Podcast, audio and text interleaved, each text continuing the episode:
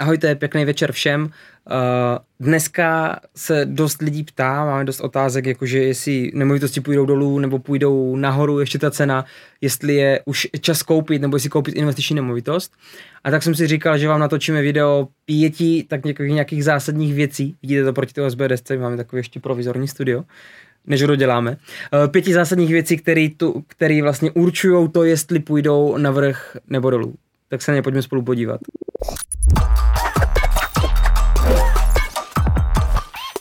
Věc číslo jedna tak je vlastně, že svět dostal centrální banky všeobecně dostali dneska nemovitosti do všebubliny. Někdo řekne, že jsme to tady pohnojili, nebo že zahraničí to pohnojili ty centrální banky. A když to řeknu, já jsem si hrál s takovou myšlenkou, nebo to, to jako, že kdyby nějaká republika přestala tisknout peníze, že řekli, hele, máme fixní měnovou zásobu, tak jestli je to vlastně reálně udržitelný, protože vlastně tisknou úplně všichni. Ale vlastně zásad, zásadní otázka je, jestli vyrábí zboží a jestli ho importují nebo exportují, jo? takže to, to, je to zásadní. Takže že řeknu, kdyby se někdo, kdyby dál všichni tiskli a někdo se rozhodl přestat tisknout, tak dlouhodobě si myslím, že by se nic nestalo, protože uh, akorát by ta jejich měna neustále nabývala na hodnotě. Jo? Furt je o tom, co vyprodukujete, co dáte jako ven za hranice a to, co odebíráte od dalších. Takže uh, tisk peněz, centrální banky, všichni tiskli peníze. Celý svět se ujížděl prostě od roku 2008, prostě hele, tiskneme všichni paráda. A protože tiskneme všetci poměrně stejně rychle, uh, nebo stejn, poměrně jako stejně množství, navýšujeme tu měnovou zásobu, tak to všechno tak nějak letí navrch, tím pádem kurzy proti sobě nelítají tolik. Jako lítají některý, ale všeobecně vlastně všetci tisknou. Jak všetci tiskli peníze? Tak pokud je hrozila deflace a potřebovali startovat inflaci, aby byl větší ekonomický růst, tak eh, se to dělá samozřejmě tak, že oni sníží úrokové sazby a když banky sníží úrokové sazby, tak uh, jsou levné peníze na půjčení a tím oni pumpují peníze do ekonomiky. A tohle se vlastně dělo všude. Všechny centrální banky chtěli tisknout, všichni snižovali sazby, Evropská unie to dokonce dotáhla jako úplně do záporných sazeb. Takže problém je ten, že jsme tady velkou dobu tiskli výrazné množství peněz a například v Česku 50% nově vzniklých peněz vzniká pomocí hypotečních úvěrů. Takže jsme si vlastně přepálili ten nemovitostní trh. Takže věc číslo jedna je, svět je tak zaplaven, zaplaven penězi. V Evropě třeba na různé jako balíčky podpory, tak jsme ještě byli jako, patřili mezi ty spořivce, že jsme neměli moc kde utrácet, možná to je taky tím, že jo.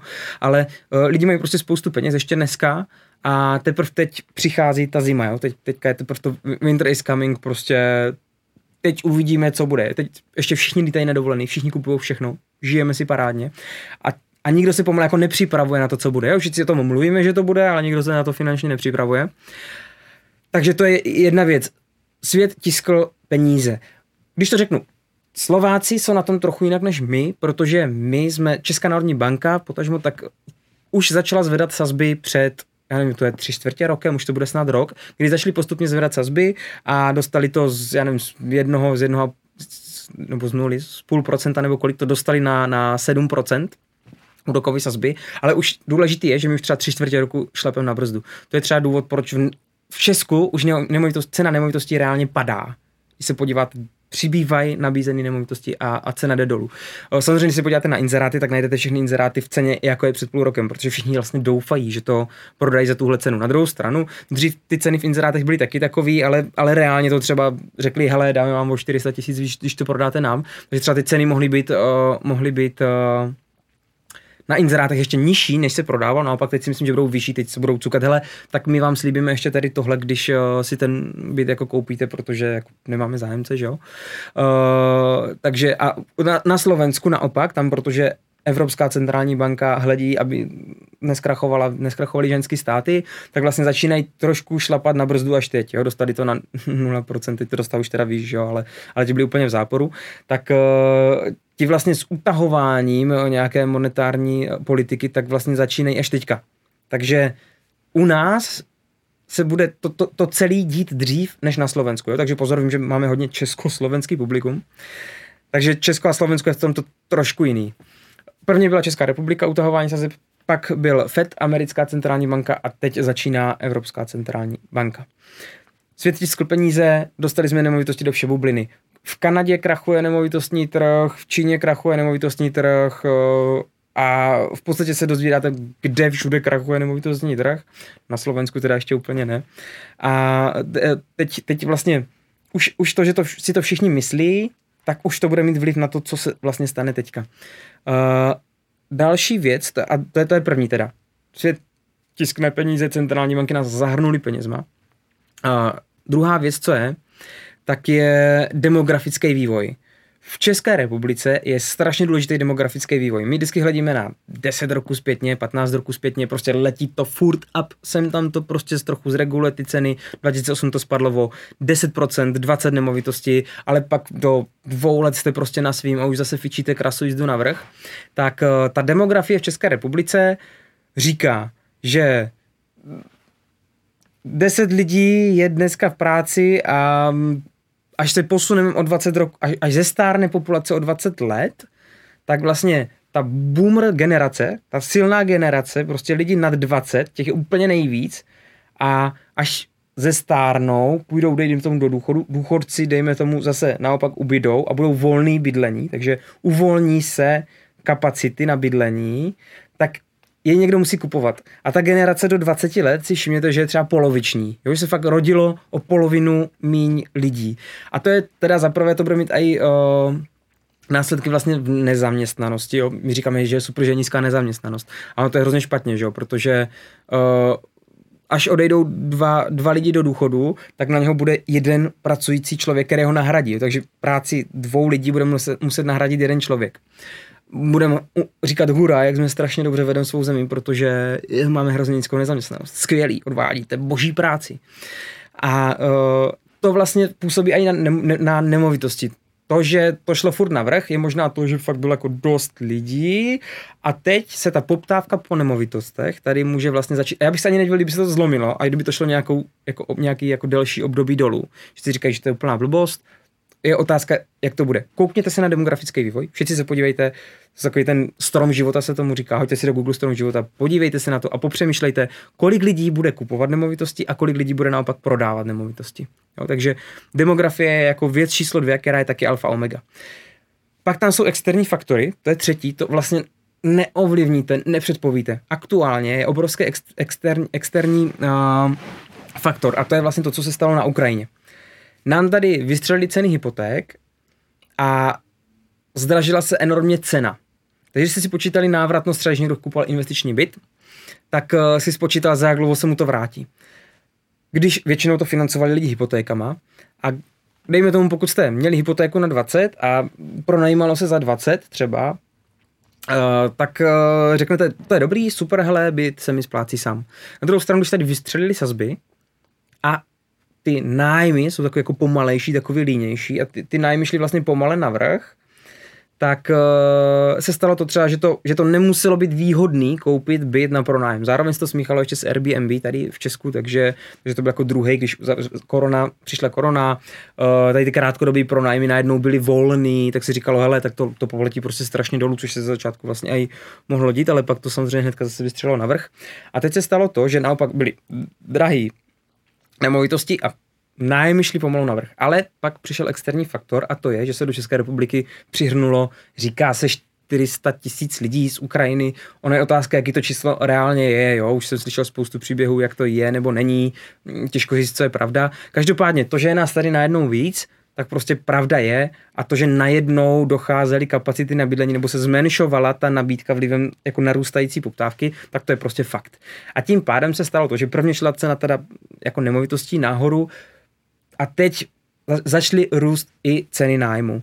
Takže, takže tady ty externí faktory, hlavně Ukrajina dneska určuje cenu nájmu a pokud jste něco hypotéka stála 30 a vy jste měli nájem za 20, tak se vám to třeba nemuselo dávat smysl. Na druhou stranu, pokud tady přijde víc lidí a zdraží se nájmy na zpátky na 30, tak v podstatě poměr cena nemovitosti ku nájmu se zase může vrátit pro někoho. Někdo, někdo řekne, hele, zase tak to vlastně zase dává smysl, tak pojďme zase nakupovat nemovitosti. To je třeba to, co se Česká národní banka snaží brzdit.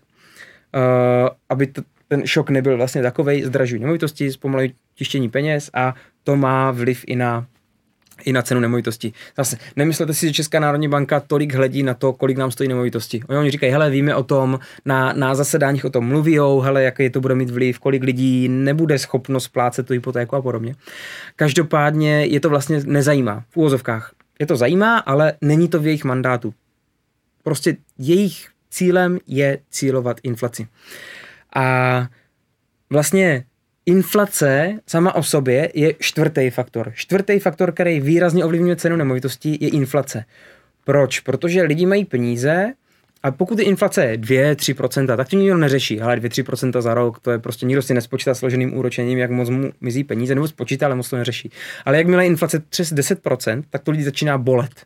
Jo, prostě jak máte z milionu uspořeného, máte 100 tisíc dolů za rok, jo, potažmo dneska už skoro 20, 200, tisíc dolů, protože inflace je skoro 20%, tak najednou už ty lidi řeší, kam uložit ty peníze. Jo, takže díky inflaci se může dít právě to, že zdražují nemovitosti. Takže inflace tady vlastně hraje prim. A teď je samozřejmě otázka, jaká ta inflace bude. Jak jsem říkal, já jsem toho názoru, že by tady měla být dlouhodobě zvýšená inflace. Teď už ta situace je podle mě tak špatná, že možná přijde deflační šok. Jo, co to je za blbost? Je to špatný, takže bude zvýšená inflace, ale když to je ještě horší, tak přijde deflace, tedy to je jako blbost, že jo. Vy to asi znáte ty teorie z předchozích videí, ale pokud náhodou ne, tak já to jenom vlastně přiblížím. Deflační šok říká, že pokud tady moc lidí bude, uh, začne šetřit, nemáme peníze, ale šetříme na plyn, protože zálohy na energie a zdražily se bydlení a podobně, tak najednou prostě vám ubydou peníze a když vám ubydou peníze a obchodáky mají na skladníno a potřebují se toho zboží zbavit, aby zaplatili prostě energie na ty fabriky, že jo? nebo na ty sklady. Uh, tak uh, vlastně se předhání snižováním cen. A když přišel tady ten deflační šok, tak to je vlastně strašně velký problém. A řekněme, že to je ten uh, to, co se hraje, někdo řekne, hele, sazby jsou prostě takhle vysoko a budou dlouhodobě vysoko, protože je vysoká inflace. Ale tam je hrozně důležitý ten jako jeden rok. Inflace se zkoumá vlastně rok zpětně. My zkoumáme meziroční. Takže oproti před rokem tomu, jaký jsou ceny dneska. A když už se to zvedlo, tak jenom když to udržíme na stejné hranici a nebude se dál zdražovat, tak ta inflace najednou vymizí sama, protože ze 100 korun, něco co stalo 100 korun, najednou stojí 120 a pokud, pokud se nebude už výrazně zdražovat, kdyby, kdyby lidi nebyli ochotní se daleko víc předhánět v té ceně, že jo, kolik kdo zaplatí víc, tak i kdyby to stálo dál 120, tak sice už jsme na té jako 20% up, ale pak by byla inflace nula další rok. A my jsme vlastně výrazně zdražili peníze, takže třeba už začínám pomale věřit tomu, že se třeba ta inflace začne postupně uh, dávat do normálu. Poměřujte dvě různé inflace. Jedna inflace je CPI, to jsou právě ty spotřební koše, která je tak nějak globalizovaná a počítaná. Spoustu věcí tam není nebo je zastoupeno v úplně jiné míře, než která je vaše domácí. Takže pozor ještě na jednu věc, jestli se koukáte na CPI inflaci nebo vaši doma. No protože reálně vaše domácí inflace fakt může být vysoká už jenom vlivem toho, že fakt větší část rozpočtu dneska bude zabírat v tom koláču právě třeba elektrická energie, plyn a, a podobný. Nebo uh, náklady na obsluhu dluhu, potažmo vaše hypotéka. Takže jedna věc je vaše, vaše jedna věc to, co stojí zboží v obchodech a druhá věc je to, to, co vlastně vy reálně zaplatíte, ten nápor na tu vaši peněženku, že jo. Když bude moc velký nápor na vaši peněženku, vy schudnete, nebudete kupovat zboží, což zase může mít návaznost dál na to, že uh, ten obchod bude muset třeba zavřít nebo neutáhne energie, což se zase promítne do nezaměstnanosti. A to je vlastně další věc, která se výrazně promítne do té nemovitosti, je nezaměstnanost. Eh, někdo říká, že nemovitosti vlastně nemůžou jít dolů, tak bych chtěl asi jenom jako poslední věc uh, zmínit, že uh, oni když co, co by se stalo, když uh, nám inflace začne klesat, že vlastně inflace se bude fakt bude dostávat k té nule. Když přijde deflační šok, tak Česká národní banka přijde a řekne, hele, my musíme držet inflaci na 2%, začneme tisknout peníze. Takže pokud máte dneska hypotéku, tak eh, je dost možný, že za rok bude stát jako méně peněz, bude levnější. Jo, ta otázka, jestli si dávat fix nebo float, jestli si dávat hypotéku s plovoucí sazbou, nebo si ji zafixovat na delší dobu s pevným úrokem třeba na pět let, s tím úrokem, který dneska je. Tak uh, vlastně já už možná trošku začínám věřit, že to začne padat a že bude možná lepší si dneska dávat float. Jo, prostě není to rada. Uh, zjištěte si třeba v té fixaci, za jakých podmínek můžete prostě přejít třeba eh, z fixu na float, nebo jako refinancovat ten, ten, tu zafixovanou sazbu třeba u další banky a podobně.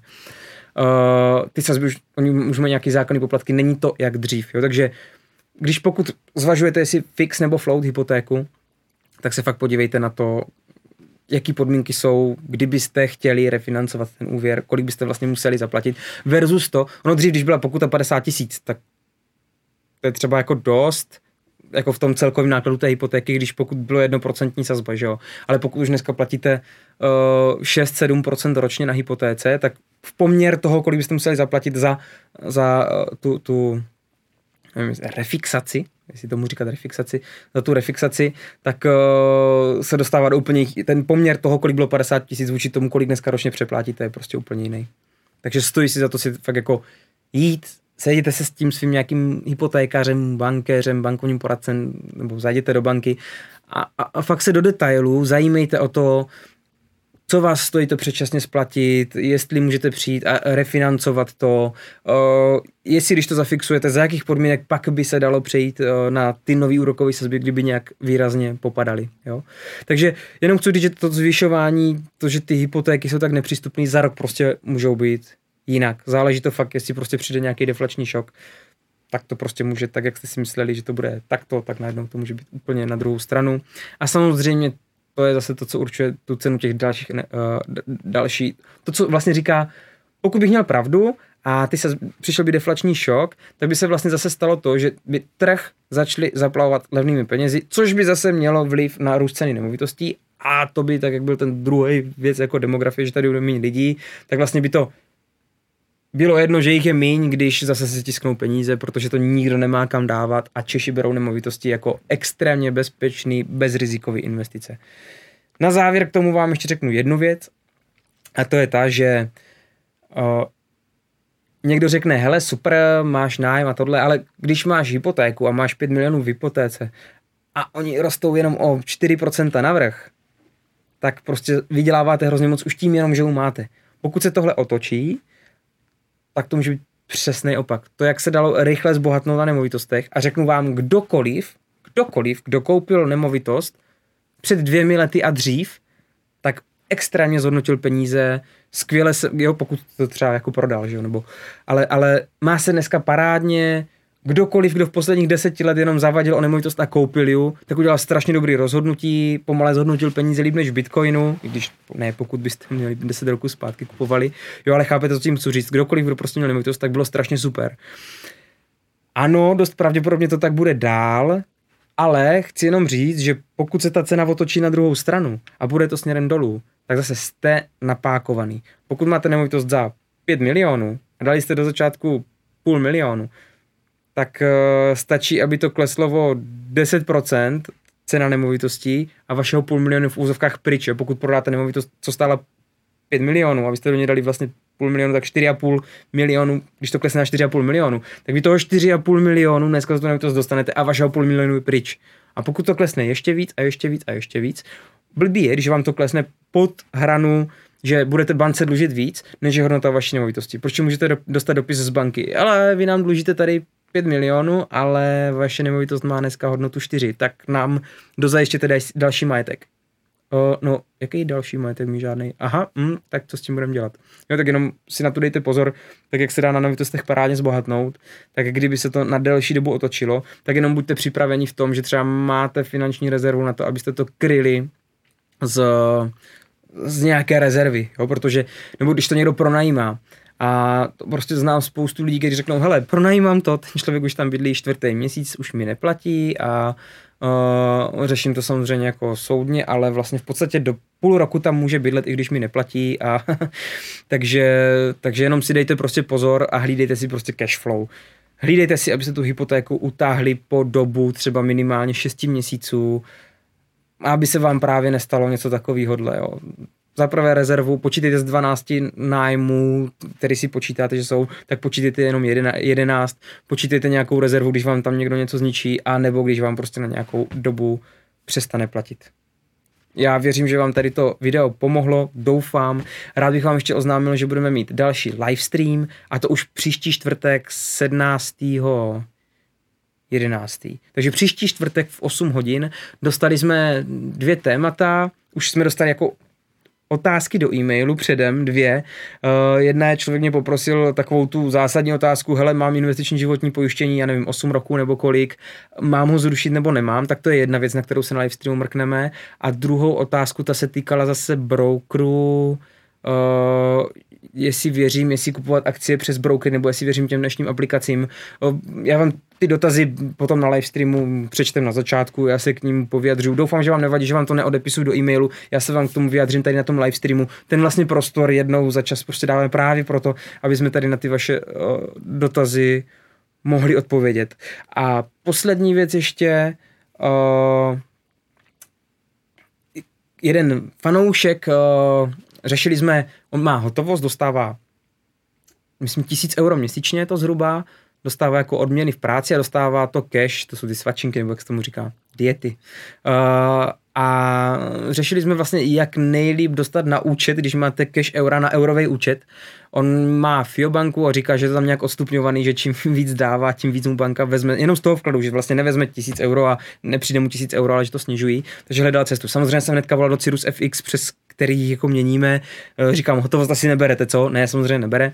Uh, a nevím, kolik ty cesty stojí, takže kdybyste mu někdo mohli poradit do komentářů, budu za to rád. A věc číslo dvě, kdyby měl náhodou někdo opačný problém, že pravidelně nakupuje měsíčně tisíc euro, napište nám na e-mail, já vás rád propojím mezi sebou, tak byste mohli nakupovat za střed bez nějakých zprostředkovatelů, bez toho, aniž by na tom někdo si z toho bral nějaký kát, tak jenom kdybyste náhodou, tak uh, rád pomůžu tady v tomhle. Budu rád, jestli se líbilo, určitě zvažte odběr kanálu, pokud uh, se díváte na tohle na tenhle kanál poprvé a budeme rádi samozřejmě za lajky a budu se na vás těšit za týden na livestreamu. Ahoj.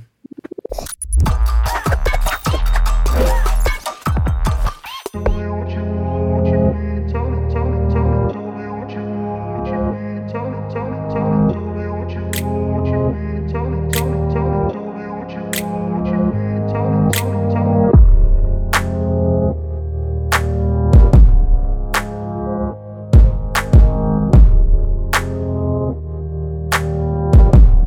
pouze informativní charakter a není investiční radou. Před použitím pečlivě čtěte tříbalový leták. Zdroje k videům a grafům najdete v popisku videa.